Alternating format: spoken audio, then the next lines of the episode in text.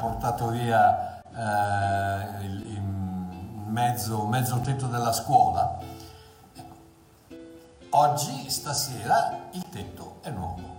Tan, tan, tan, Lunedì cominciano a fare l'altro, così per la fine della settimana prossima tutti e due i tetti sono uh, rimpiazzati. Il Signore è meraviglioso, fantastico, meraviglioso. Vi rendete conto che, vabbè, poi adesso predico, ma soltanto per togliere quello che noi chiamiamo asbestos, eh, da voi come si potrebbe dire, ehm, fibrocemento, boh, eh, quelli, quelli che, eh, quelle, quelle, quel tipo di copertura eh, fatta così, no? Soltanto per toglierlo, statemi sentire, soltanto per toglierlo, non per toglierlo e portarlo via, 20.000 euro. Questo, questo, chiaramente senza quello nuovo, quello nuovo poi sono altri soldi, ma soltanto per portarlo via, 20.000 euro ragazzi, cose da pazzi, cose da pazzi. Vabbè, comunque dicono che è pericoloso, che di qua, di là, e quindi, eh. quindi immaginatevi, io mi immagino Dio che, che, vedeva che io dovevo cambiare il tetto perché ormai era tutto rotto e dice ma mio figlio deve cambiare il tetto, la facciamo così, una botta di vento, l'ha portato via così l'assicurazione me l'ha pagato. Gloria a Dio, quindi ragazzi oggi, oggi la, la, il tetto è, è, è tornato, è, è, a posto, quell'altro la settimana prossima, la settimana dopo, dopo le vacanze, noi abbiamo le vacanze, adesso una settimana di vacanze a ottobre, eh, dopo le vacanze i bambini tornano, noi di sopra tutto il piano è stato tutto vuotato, lo rifacciamo tutto, viene tutto nuovo, verrà tutto nuovo, perfetta la mia scuola, riparte mm, al bacio. Gloria, gloria, gloria, gloria, gloria al Signore. Amen. E a, a, a di chi, chi di voi che eh, avete pregato e poi ci sono altre persone che, che contribuiscono finanziariamente, che Dio vi strabenedica perché Grazie. Sì, amianto, amianto, Antonella ha ragione, amianto. Uh, Antonella dice che sarà amianto, in effetti, di fatti è amianto. Uh, quindi quelli, tutti quelli che, di voi che avete pregato, quelli che hanno aiutato finanziariamente, che Dio vi strabenedica, già siete benedetti, ma che Dio vi possa ultra benedire, perché il vostro aiuto è andato a finire in un posto dove 200 bambini possono ripartire con la loro educazione. Eh, gloria a Dio. Comunque io ho messo un paio di fotografie sul, sul sito, su, ah, se volete vedere la scuola, il sito della scuola è www.boscoschool, bosco col K, school, S-C-H-O-O-L, boscoschool.com e lì c'è tutto quanto. Ok, partiamo. Stasera parliamo della menzogna numero 2, che è eh, ah, sto parlando del, del, mio libro, del mio ultimo libro, I versetti storpiati.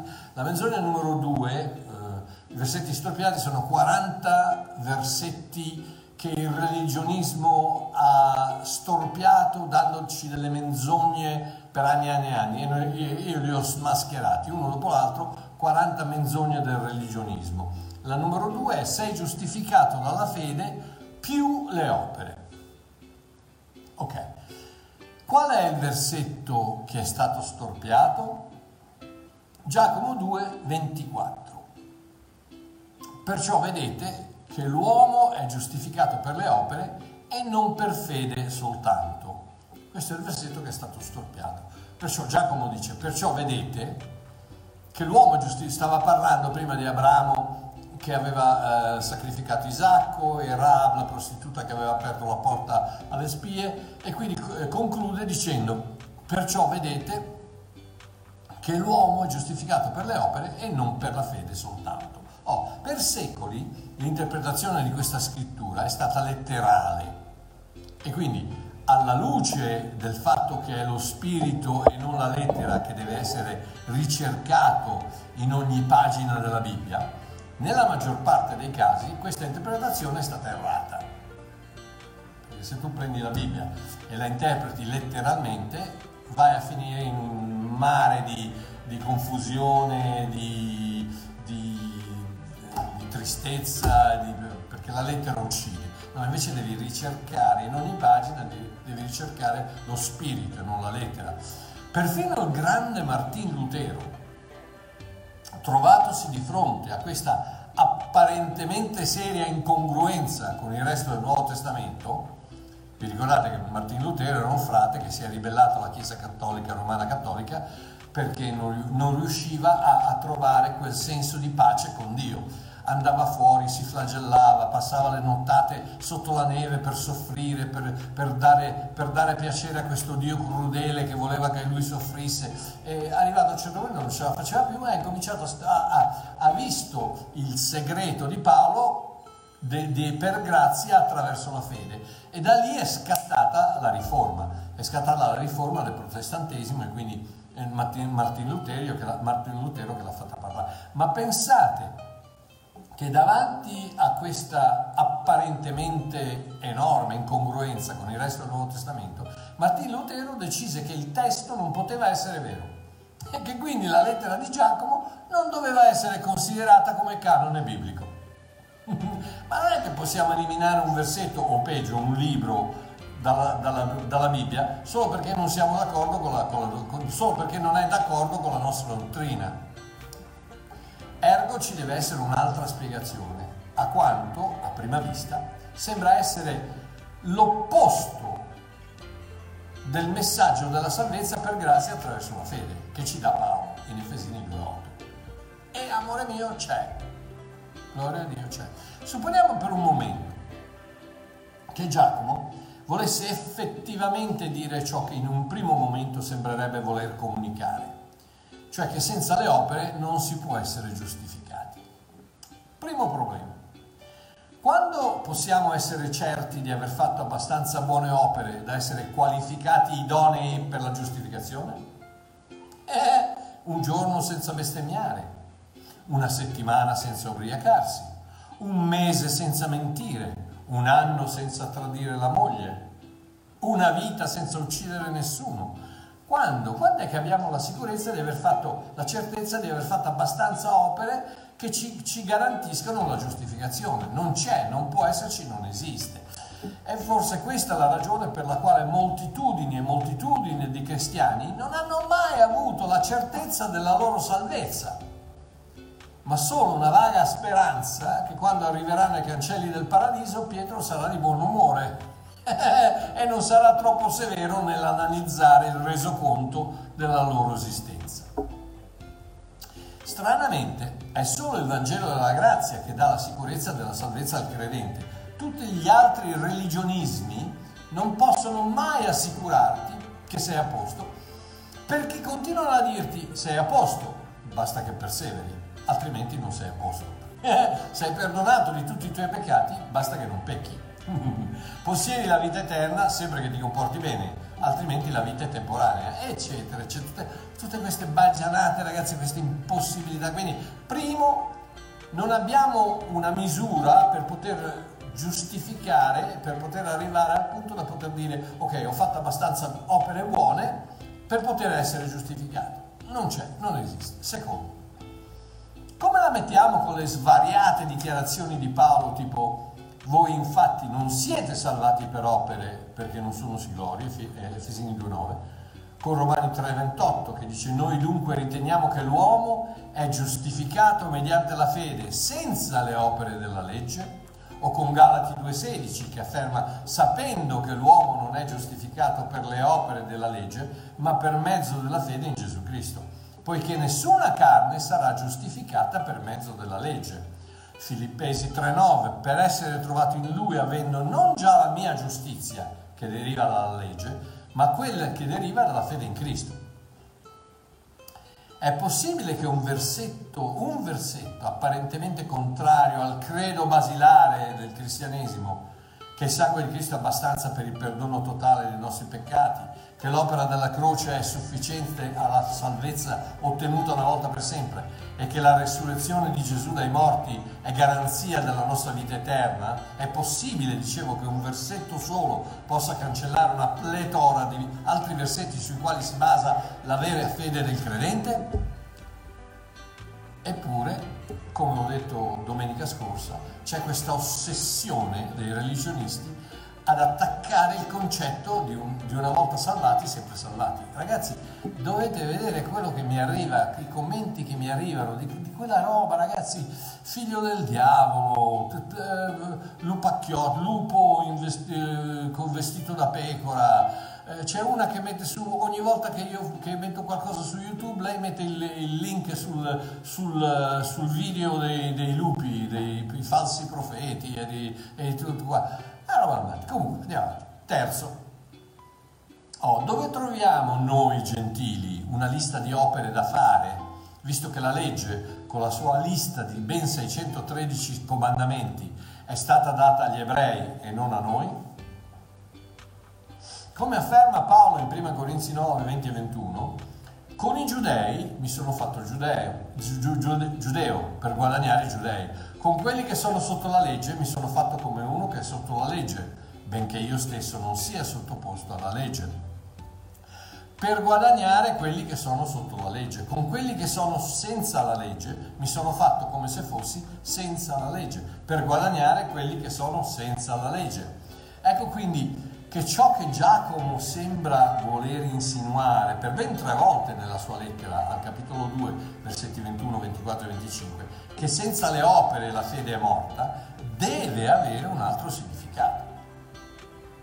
Vediamo prima di tutto il vero carattere della legge con due illustrazioni. Vorrei, vorrei, vorrei fare due illustrazioni. Uno, la legge è un po' come uno specchio quando alla fine della giornata ti guardi allo specchio, il riflesso ti annuncia che hai bisogno di lavarti la faccia, in quanto è parecchio sporco. Nessuno con un grammo di materia grigia in testa però si aspetterebbe che sia lo specchio a lavarti la faccia. No, lo specchio rivela lo sporco, ma è il sapone che te la toglie. La legge è lo specchio, il sapone è la grazia e la tua decisione di afferrare il sapone e di lavarti la faccia è la fede. Seconda illustrazione, la legge è come la diagnosi che fa il dottore. Ok? Se una persona non si sente bene, va dal medico per cercare di sapere cos'è che non va. Il medico esamina il paziente e fa la sua diagnosi. La persona ha la tonsillite. A questo punto però il dottore non congeda il paziente con un saluto, una bella pacca sulla spalla e un non ti dimenticare la mia diagnosi. Eh, no, amore mio, il passo successivo cos'è? È la prescrizione di una medicina che possa far passare il mal di ora. Il dottore è la giustizia di Dio, la sua diagnosi è la legge, la medicina è la grazia e il viaggio in farmacia con susseguente bicchiere d'acqua con il quale si prende la medicina è la fede. Lo scopo della legge è quello di evidenziare lo sporco e di diagnosticare il malessere, non di rimuoverli. Sia l'uno che l'altra sono necessariamente indicativi del problema, ma totalmente estranei alla soluzione. Galati 3:11 poiché è manifesto che nessuno è giustificato mediante la legge davanti a Dio. Perché? Perché il giusto vivrà per fede. Per ben quattro volte la parola ripete questa affermazione. Il giusto vivrà per fede. Il giusto vivrà per fede, non per legge. Il giusto vivrà per fede. Come è stato salvato per grazia attraverso la fede, deve continuare a vivere per grazia attraverso la fede. Il giusto vive per fede. Un'altra illustrazione utile a capire la vera personalità della legge è quella che io ho pensato del Monte Everest. Monte Everest. Questa vetta si eleva fino a quasi 9 km nel cielo del Nepal.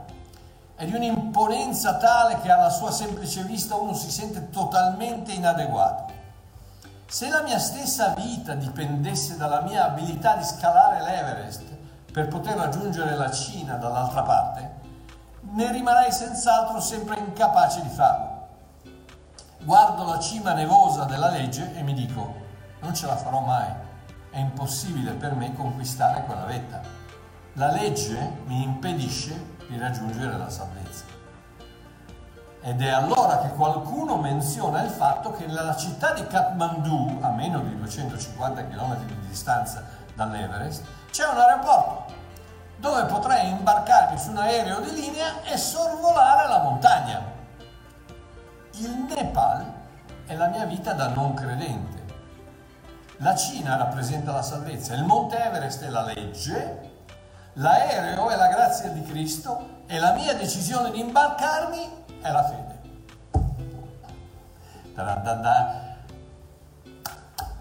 Amore mio, come puoi vedere non c'è alcuna mancanza di rispetto, perché un'altra delle accuse che mi vengono fatte è quella che ah, tu manchi di rispetto alla legge perché per te la legge, no, no, no, no, no, amore mio, no, sei tu che manchi di rispetto alla legge, perché sei tu che pensi di poter soddisfare la legge con una preghierina, con un perdono, scusa mi sono sbagliato, sbaglio, perdono, No, amore mio, se sbagli in una sola cosa della legge, la, pena, la penale è la morte. Perché se non riesci ad arrivare sulla cima dell'Everest, muori. Se non prendi la medicina, muori. Vabbè, se non ti lavi la faccia rimani zozzo, però non...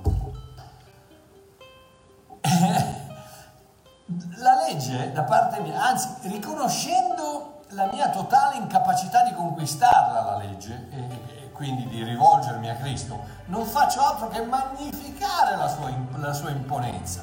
La legge è meravigliosa, la legge è fantastica, la legge è perfetta. Dio ti dà una lista di 613 cose da fare che ti portano alla perfezione. Purtroppo non le puoi fare.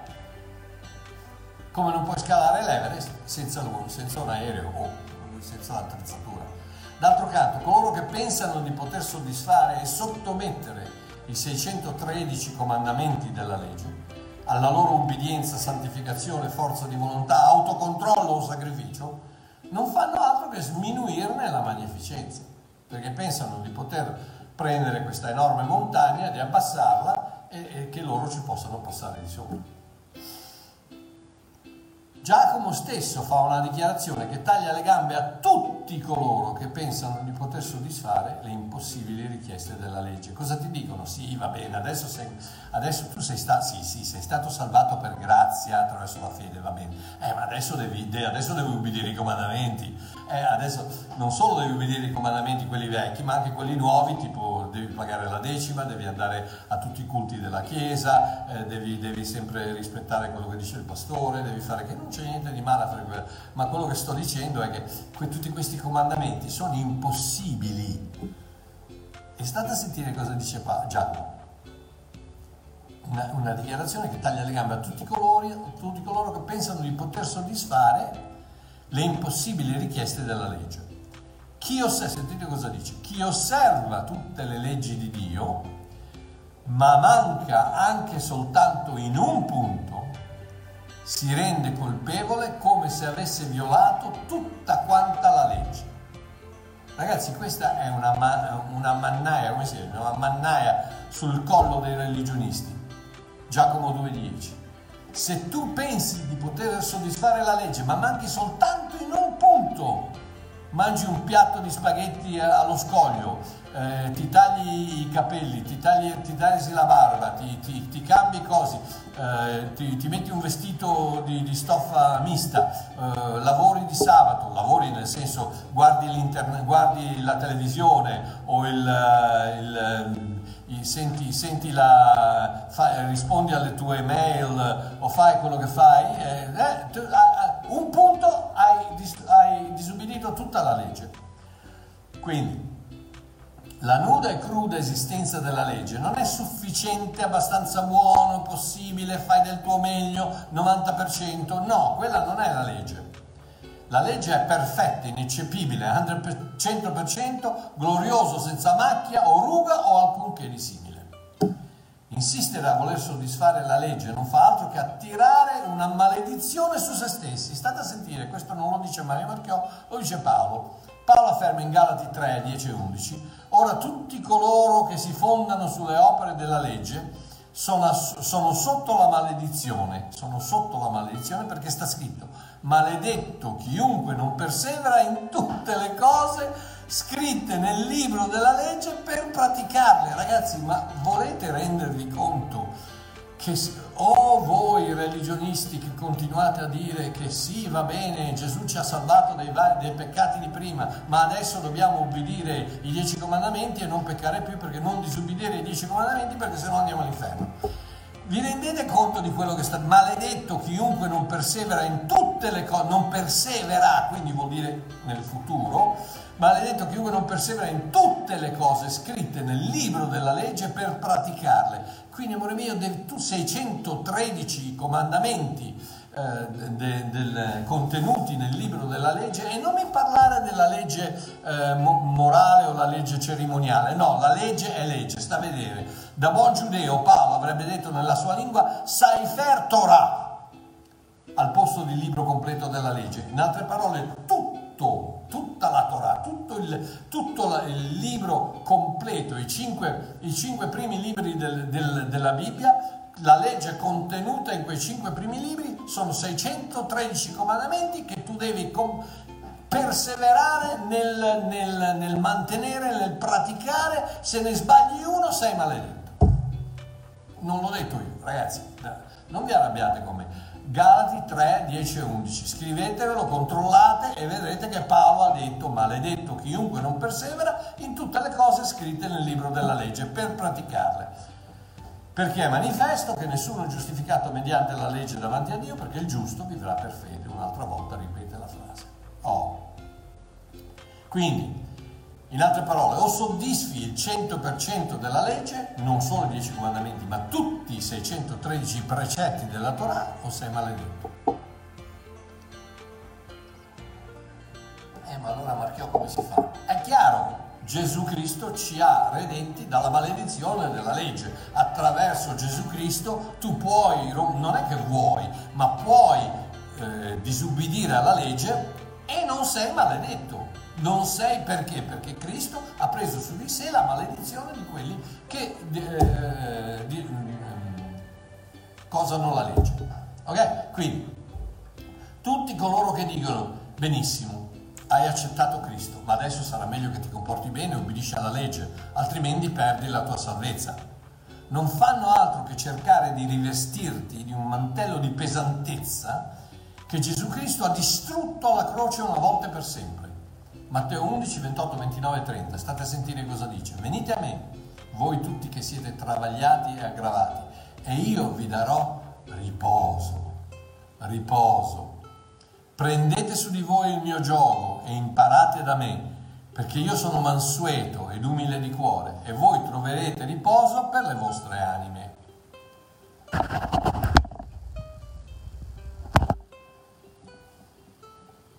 Perché il mio gioco è dolce e il mio peso è leggero. Mm, per quale motivo allora Dio ha dato la legge al suo popolo? proprio per far loro capire la loro inettitudine a soddisfarla. La legge, Torah, non era altro che un tutore, un maestro, un precettore fino alla venuta di Cristo. Galati 3, 19, 24, 26. Perché dunque Paolo dice? Perché dunque la legge? Essa fu aggiunta a causa delle trasgressioni, finché venisse la progenie, fra parentesi Gesù Cristo, alla quale era stata fatta la promessa. Ma prima che venisse la fede, eravamo tenuti rinchiusi sotto la custodia della legge in attesa della fede che doveva essere rivelata. Così la legge è stata, è stata, come un precettore per condurci a Cristo affinché noi fossimo giustificati per fede. Ma ora che la fede è venuta, non siamo più sotto precettore perché siete tutti figli di Dio per la fede di Cristo Gesù, in Cristo Gesù.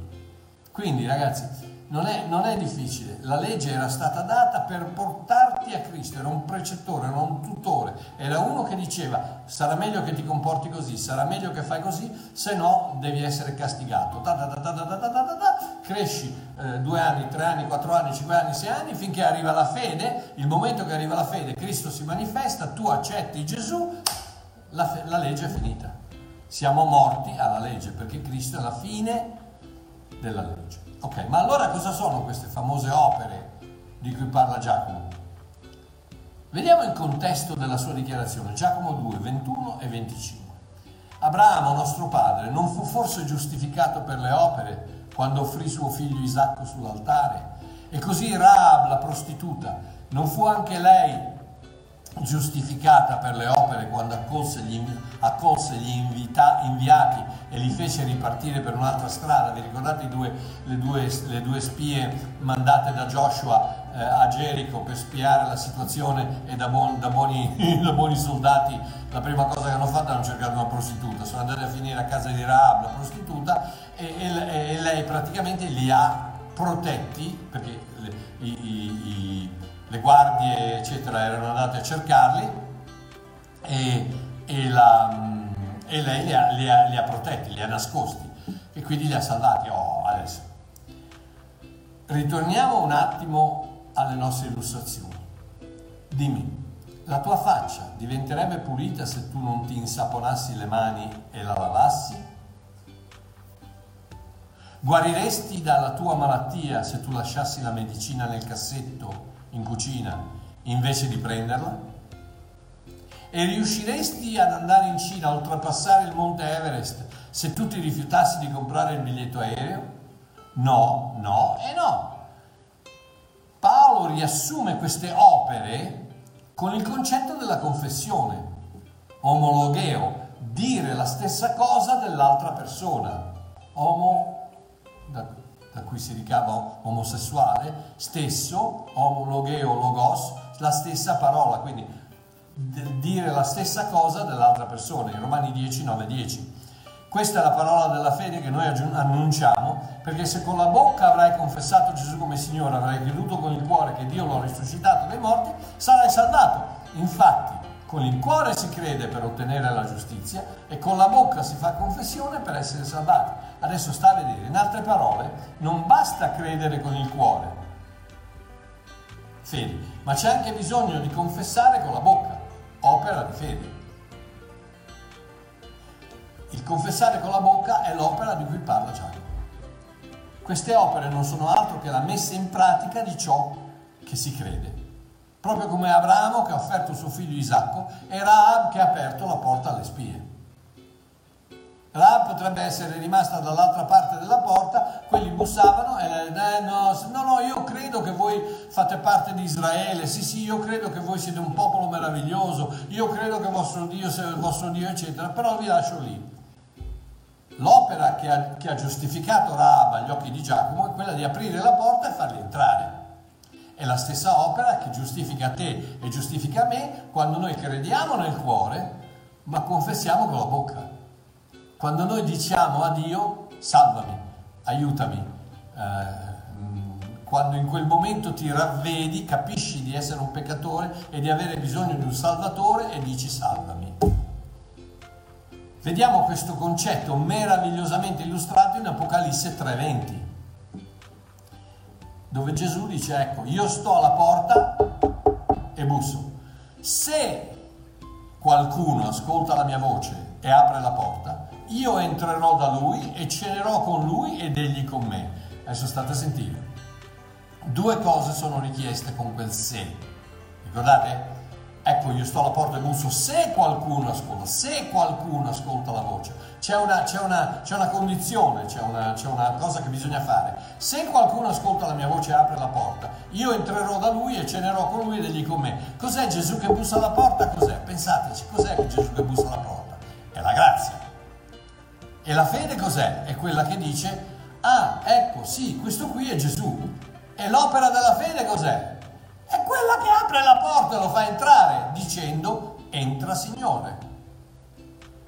Quella è l'opera della fede. Ok, andiamo avanti. Due cose sono richieste con quel se. Uno, ascoltare la sua voce. Se uno ascolta la mia voce. Romani 10, 17 dice che la fede viene ascoltando la parola, che è, eh, in questo caso nel greco la parola rema, che è, è, è tradotta una parola pronunciata ad alta voce, in altre parole rema non è, non è, non è scritta, la rema è pronunciata, ad alta, la voce deve pronunciarla, la rema, eh, quella è la rema, quindi la, la fede viene ascoltando la voce praticamente di Cristo. Due, uno ascoltare la sua voce, due aprire la porta, azione che conferma la nostra decisione di rispondere positivamente alla richiesta del Signore, posso entrare? Cosa vuol dire bussare alla porta? Vuol dire chiederti posso entrare? Vi rendete conto dell'enormità di questa cosa? Che il Dio dell'universo, il Dio che ti ha creato, che ha creato te, ha creato me, bussa al tuo cuore e ti chiede permesso di entrare. Questa è la, la, l'enormità dell'amore del nostro Dio. Non esiste un altro Dio così. Gli altri dei ti dicono da da da da da, altrimenti da da da da da. Il nostro Dio dice posso entrare. Vi rendete conto che Dio è onnipresente in tutto l'universo, Dio è da tutte le parti, c'è solo un posto dove se non lo lasci entrare lui non c'è ed è il tuo cuore. E lui bussa. Quella è la grazia che bussa alla porta e ti chiede posso entrare. E poi dice se mi lasci entrare io e te ceniamo insieme. Cenare insieme a quei tempi voleva dire sottoscrivere un patto, sigillare un accordo. Nel Medio Oriente eh, tu non, non, non facevi mai un affare se non eri seduto a tavola, mangiavi, c'era, c'era uno scambio di cibi, c'era eh, nel, nel, nel tagliare un, un, un, patto, nel fare un patto, c'era sempre uno scambio di cibi. Eh, vorrei potervi parlare della cena del Signore, ma lasciamo perdere, parliamo un'altra volta. La grazia di Dio bussa e continua a bussare per tutta la tua vita alla porta del tuo cuore. Continua a bussare per tutta la tua vita. Non dire mai ho trovato il Signore. No, amore mio, perché il Signore non era perso, eri tu che eri perso. È Gesù Cristo che ti insegue per tutta la vita come un cane segugio, per tutta la sua... Ti insegue da tutte le parti, per tutta la vita ti insegue, ti insegue, ti insegue, ogni volta bussa al cuore, bussa al cuore, bussa al cuore. Quante volte ha bussato alla porta del tuo cuore? E tu senza rendertene conto sei rimasto sul divano a guardare la televisione? E io l'ho fatto tante volte. Una domanda, una domanda. Quanti di voi oggi avreste dovuto essere già morti per un incidente? Mettetelo nei commenti. Quanti di voi oggi avreste dovuto essere già morti per un incidente, una grave malattia o semplicemente qualcosa della quale neanche vi siete resi conto proprio perché non è successo? Quello era Gesù che salvandovi dalle eventualità della vita bussava al vostro cuore salvandovi la vita, Gesù bussava al vostro cuore. Quella, quella, è la grazia, è la grazia di Dio. Dice, ma allora è Dio che ha causato. No, Dio non ha causato niente, la vita ha causato l'incidente, la vita ha causato la miseria, la vita ha causato la malattia. La vita, questo, mondo, questo mondo pieno di, come si dice, pollution, Ecco, questo mondo pieno di, di, di, di porcheria, pieno di virus, di questo e di quell'altro. Dio non ha causato il coronavirus, ma è qui e sapete quanti di voi non l'avete preso perché Dio vi ha protetto? E bussa alla porta, e bussa alla porta. Anche spero, prego che ci sia qualcuno che non crede, qualche agnostico, qualche, soprattutto quando lo, lo pubblico su YouTube ci saranno senz'altro Guarda quanti uno dopo l'altro, uno dopo l'altro arrivano, vero, anch'io, io, io, io, per un incidente. Guarda, uno, uno, dopo l'altro arrivano, arrivano le, le, testimonianze che dicono sì, io dovrei essere morto, invece no, non sono morto perché? Perché Dio ti ama e ti ha protetto. E ogni volta bussa alla porta e dice mi fai entrare? E se sei un non credente, ricordati che sei vivo soltanto grazie alla grazia di Dio. Ed ogni volta che tu dovevi morire e invece non sei morto, era Gesù che bussava alla tua porta. Adesso stammi a sentire. Quante ne ho passate io non avete idea. Sul mio libro Il manuale ne ho, ne ho, ne ho raccontate un po', ma a 13 anni cadi da un albero con due mattoni che mi si infilavano nella testa, e che a 13 anni chiaramente non, non, ero, non ero nato di nuovo. Ho sentito la voce di Dio, di un angelo, pensavo, che diceva acqua, acqua, acqua. Era l'inverno a Genova, c'era un tubo lì vicino, un, tubo, un rubinetto lì vicino, sono andato a mettere la testa sotto l'acqua e sono, sono svenuto, insomma, mi sono risvegliato all'ospedale, il dottore ha detto a mio padre se, se questo bambino non metteva la testa sotto l'acqua, il, l'acqua gelata ha bloccato l'emorragia, sarebbe morto. Chi me l'ha detto? Gesù che bussava alla porta. A 15 anni sono, sono, sono caduto giù da un ponte ho distrutto non so quante macchine, mia madre le comprava e io le distruggevo. Poi vennero gli esperimenti da ragazzino deficiente con proiettili, incendi dolosi, esplosivi. Infine tutte le innumerevoli volte che il Signore mi ha, mi ha salvato la vita in Africa, in, in, in, in, Medio Oriente, in Arabia Saudita, in Libano. Ragazzi, io sono riuscito a partire mentre cascavano le bombe nel, de, della guerra civile, le prime bombe sull'aeroporto, io, il mio aereo è partito e cominciavano a cascare le bombe sulla, sulla, sulla pista de, de, dell'aeroporto di Beirut. Um, su aerei, c'è stato un incendio su un aereo. Um, quante volte mi ha salvato la vita, tante tante altre volte, ogni volta che l'ho scampata letteralmente per il rotto della cuffia, ogni volta avrei dovuto sentire la sua voce che mi diceva Mario fammi entrare e aprire quella porta. Ma grazie al religionismo che mi venne inculcato nella mia giovinezza dal, dal, dalla cultura romano-cattolica, non volevo avere nulla a che fare con quel Dio sempre incavolato, sempre imbronciato, che così mi avevano detto, mi causava tutti quei guai. Ah, che tristezza. Ci è voluto il crollo totale della mia volontà per arrendermi al suo bussare. Quando nel 1982, a poche ore dal suicidio, mi hanno mi hanno, sono andato a finire in una chiesa strana dove per la prima volta ho sentito il messaggio del Vangelo, ho sentito di questo Dio che mi amava, sono tornato a casa e nel mio bagno da solo, mentre mia moglie dormiva, alle 11 e mezza di sera ho, ho, ho fatto questa preghiera, Dio non so neanche se esisti, ma se esisti aiutami. E cosa ho fatto? La grazia di Dio ha bussato al mio cuore. Il momento che io ho detto aiutami, ho aperto la porta. E quello era il 2 febbraio 1982, ragazzi preghiera sballata completamente, non mi sono pentito, non mi sono ravveduto, non ho confessato i miei peccati, non ho chiesto scusa, niente. Stando a quello che dicono le, le varie chiese evangeliche, eccetera, eccetera, dovrei essere all'inferno già da, da, da, anni. No, invece no, guarda, perché Gesù è diverso, Dio è diverso, Dio è, è lì così come per, sta cercando di, di, di acchiappare una mosca, ragazzi, appena può appena Potipe non sta cercando 50 motivi per non salvarti, sta cercando un motivo solo per salvarti. Basta che tu glielo chiedi. E quella è l'opera della fede. Quella è stata la mia opera. Quando io ho detto aiutami, chiunque invoca il nome del Signore sarà salvato. Ricordatevi la semplicità del Vangelo, non lasciatevi, non lasciatevi circuire da, da, da, da, questi pseudo pastori, evangelisti, profeti, apostoli che dicono eh, un sacco di baggianate. La semplicità del Vangelo, chiedi a Dio e Lui ti aiuta.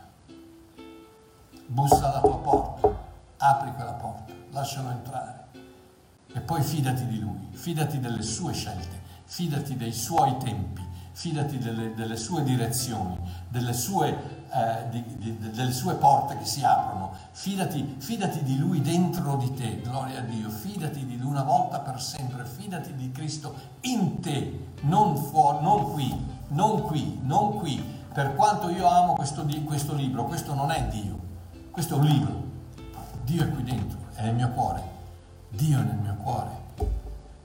Ed ecco perché lo posso sentire, lo sento ogni giorno, lo, sento, lo guido. Non ho bisogno di, di, di, pregare, digiunare. Ci sono ragazzi, ci sono quelli che adesso bisogna fare dieci giorni di digiuno perché dobbiamo, poi oppure digiuniamo, non guardiamo la televisione, oppure non pigliamo il caffè, oppure priviamoci di qualcosa per far vedere a Dio che, che, che, che siamo, siamo seri.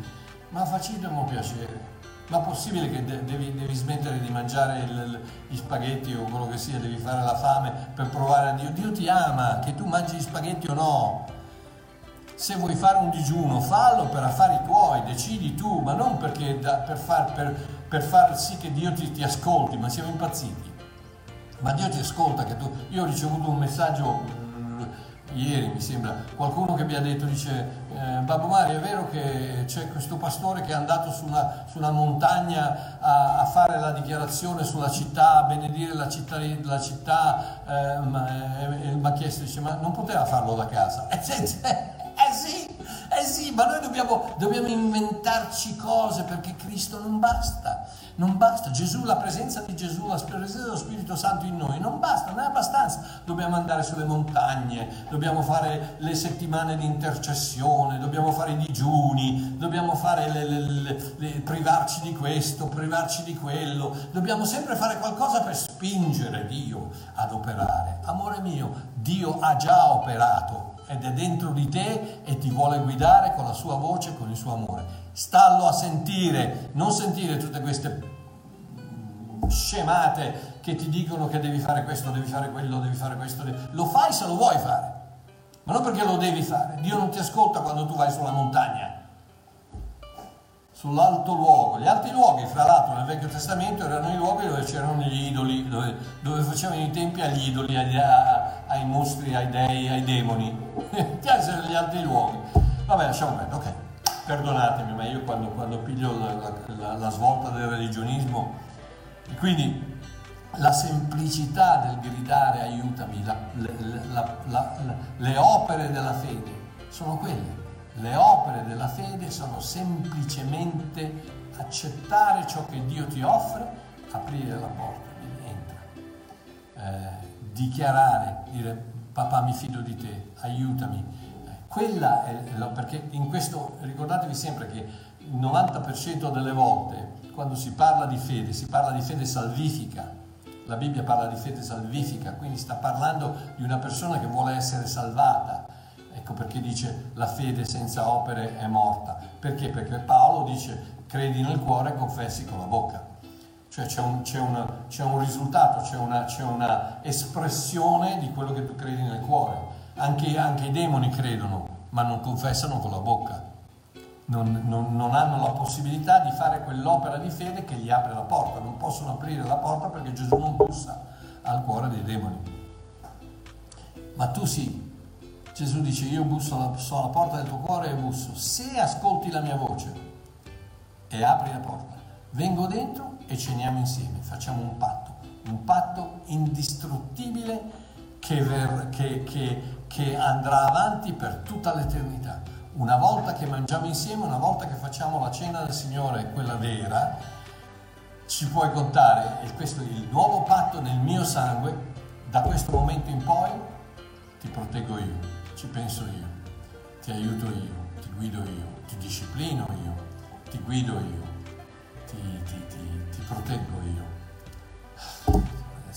Scusatemi, sto, sto andando troppo avanti, ma cosa devo fare? Ok, chiudo. Chiudo con questo. Noi possiamo rimanere in piedi dall'altra parte della porta, cercando di decidere se credere o no se fidarci o no, se aprire o no. Senza la corrispettiva opera dell'aprire la porta, la nostra fede è morta, proprio come ferma Giacomo.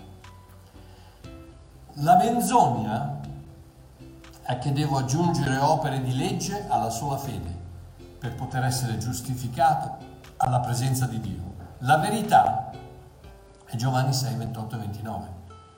Gesù dice, Essi dunque gli dissero, che dobbiamo fare per compiere le opere di Dio? Cosa dobbiamo fare per compiere le opere di Dio? Gesù rispose loro, questa è l'opera di Dio, che crediate in colui che Egli ha mandato. Mamma mia ragazzi, ma è così semplice.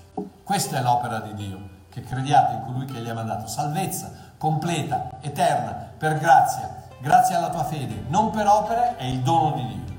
Questa, amico mio, è la semplicità della buona novella del Vangelo, la verità che ci fa liberi. Ok ragazzi, vi ho tenuto un po' troppo. Un abbraccione, vi voglio bene, ci sentiamo domenica. Salute a tutti, ciao.